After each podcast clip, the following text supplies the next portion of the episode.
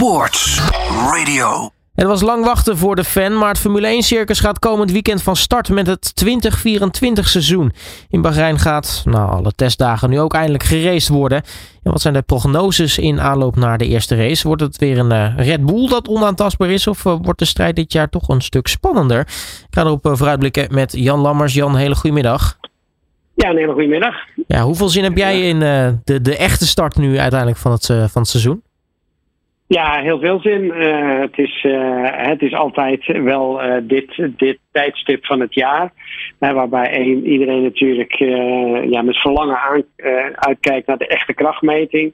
want dan komen alle kaarten op tafel. En ja, dit jaar natuurlijk wel overschaduwd door de spanning rond de situatie van wat gaat er gebeuren met Christian Horner. En uh, dus, dus uh, ja, uh, mixed emotions, zowel op het circuit als naast het circuit. Maar in alle opzichten spannend. Nou, als we eens even kijken naar de situaties naast het circuit. Ja, je noemt Christian Horner al. Daar is natuurlijk ja. heel erg veel om te doen de laatste tijd. Um, ja, als, vooralsnog is hij gewoon onderweg Sorry. naar Bahrein. Um, maar er hangt natuurlijk wel een, een, een beslissing boven zijn, boven zijn hoofd. Ja, nou ja, goed. Hè. Er, is natuurlijk uh, een, uh, een, onderzoek uh, geweest. dat, dat, dat, is ook al afgerond. Dus wat dat betreft ja, weet men al natuurlijk wat er speelt en wat er besloten gaat worden. maar en dat moet nog naar buiten gebracht worden. Dus, dus het, is, ja, het is in ieder geval iets waar ik geen verstand van heb. Gelukkig. En uh, ja, uiteindelijk, ja, je, je wil gewoon weer door, weet je. En op hetzelfde moment wil je ook natuurlijk dat de dingen wel gebeuren zoals dat tegenwoordig gaat. Hè? Dus, dus gewoon met, met respect en, en, en met zorg voor, je, voor je personeel. Dus wat er exact daar gebeurd is, daar zijn ook de partners natuurlijk van Red Bull enorm in geïnteresseerd.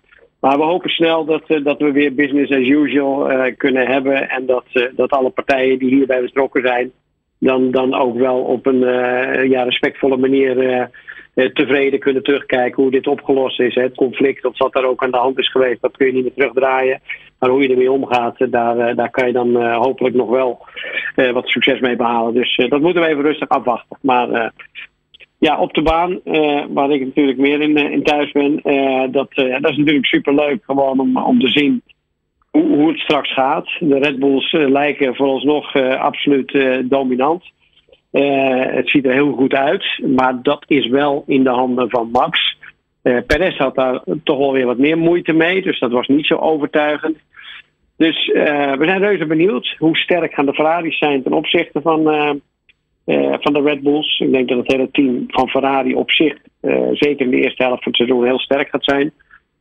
En daarna moet je je gaan afvragen in hoeverre het vertrek van Sainz en de komst van Hamilton uh, de sfeer in het team gaat beïnvloeden. En, en daarmee misschien ook de prestaties. Geen idee, maar dat zijn geen dingen die ongemerkt voorbij gaan natuurlijk. Ja, Red Bull dus oppermachtig. Ferrari die uh, een, een, een goede tweede lijkt vooralsnog. Zijn dat de conclusies die je dan kan trekken uit, uit die testdagen? Want dat is natuurlijk altijd het ding aan het begin van het seizoen. Ja, die testdagen. In hoeverre kun je daar natuurlijk echt conclusies aan, aan verbinden? Ja, nou, er wordt heel veel data natuurlijk verzameld uh, tijdens het rijden sowieso al. En, en dan na, nadat het weekend geweest is, kun je nog veel meer dingen analyseren die je met GPS-metingen en zo hebt kunnen constateren. Dus, dus ik denk dat de teams zelfs wel een klein, zelf inmiddels wel na alle data bestudeerd te hebben, dat, dat, dat ze zelf wel een idee hebben. Um, maar wat wel duidelijk is, is dat, dat Ferrari er ook weer heel sterk uitziet.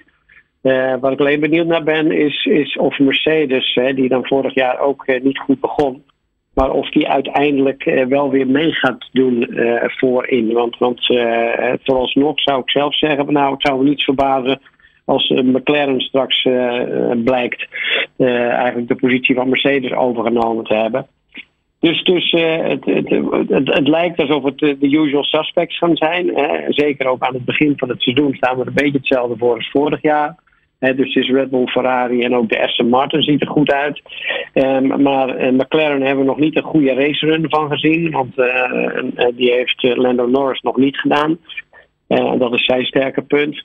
Dus, dus ja, en hoe gaat de, de, de nieuwe visa, visa, visa card, de RB, Visa Cashcard, hoe gaat die het doen? Heeft de Sauber in de volksmond. Want, want die, die liet ook mooie dingen zien. Dus, dus um, ja, reuze benieuwd. Reuze benieuwd.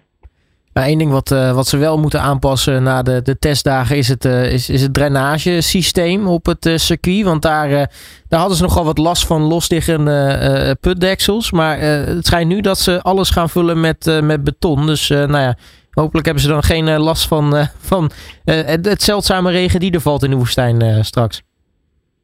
Nou ja, goed, het vertelt ook een klein beetje van welke, welke kant de, de trendlijn uh, in, in de Formule 1 opgaat. Dus dus uh, je hebt aan de ene kant dat de, de, de downforce levels, de neerwaartse druk, oftewel bezuiging. En want die, auto, die auto's hebben het over downforce, maar tegenwoordig is het ground effect van die auto's wordt steeds beter uitgenut dus die auto's die zuigen zichzelf aan de grond.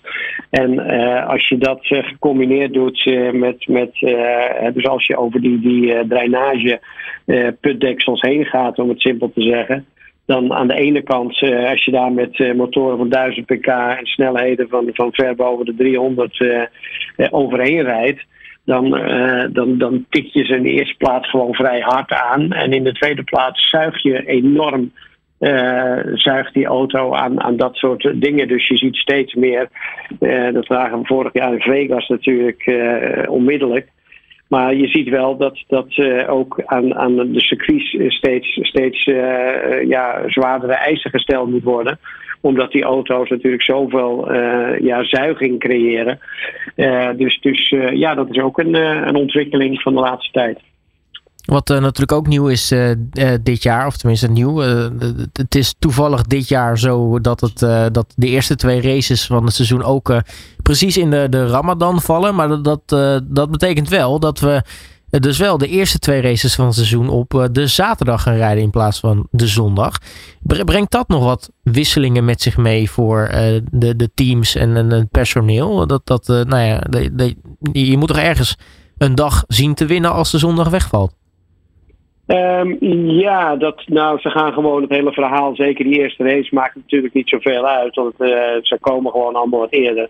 En ze zijn wat eerder klaar. Nou, hè, dan, dan is uh, de, de, de volgende race is ook wel in de regio daar.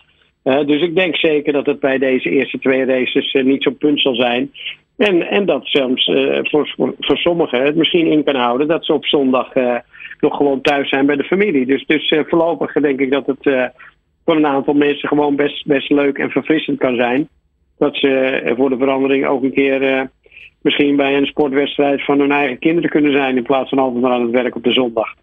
Ja, Beetje naïef hoor, want ik denk dat iedereen tot zondag, zaterdagavond nog, uh, nog heel uh, lang en druk bezig gaat zijn.